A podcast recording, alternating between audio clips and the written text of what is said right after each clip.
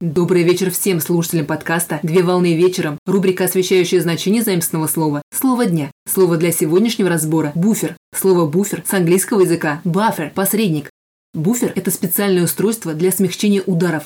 Буфер представляет собой приспособление в виде железного диска на транспортном средстве, которое снабжено пружиной, смягчающей взаимные столкновения. Так, устанавливаемое устройство служит средством гашения продольных ударов и сжимающих усилий у автомобилей, вагонов, паровозов и других транспортных видов средств.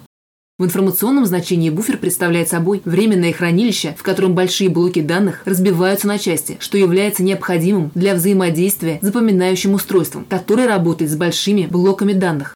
В свою очередь, использование кэша как промежуточного буфера предполагает, что данные будут читаться из кэша чаще, чем записываться, так как основное предназначение кэша – уменьшить число обращений к запоминающему устройству. Метод организации обмена данных между устройствами или процессами с использованием буфера называется буферизацией, которая может быть двойной и тройной.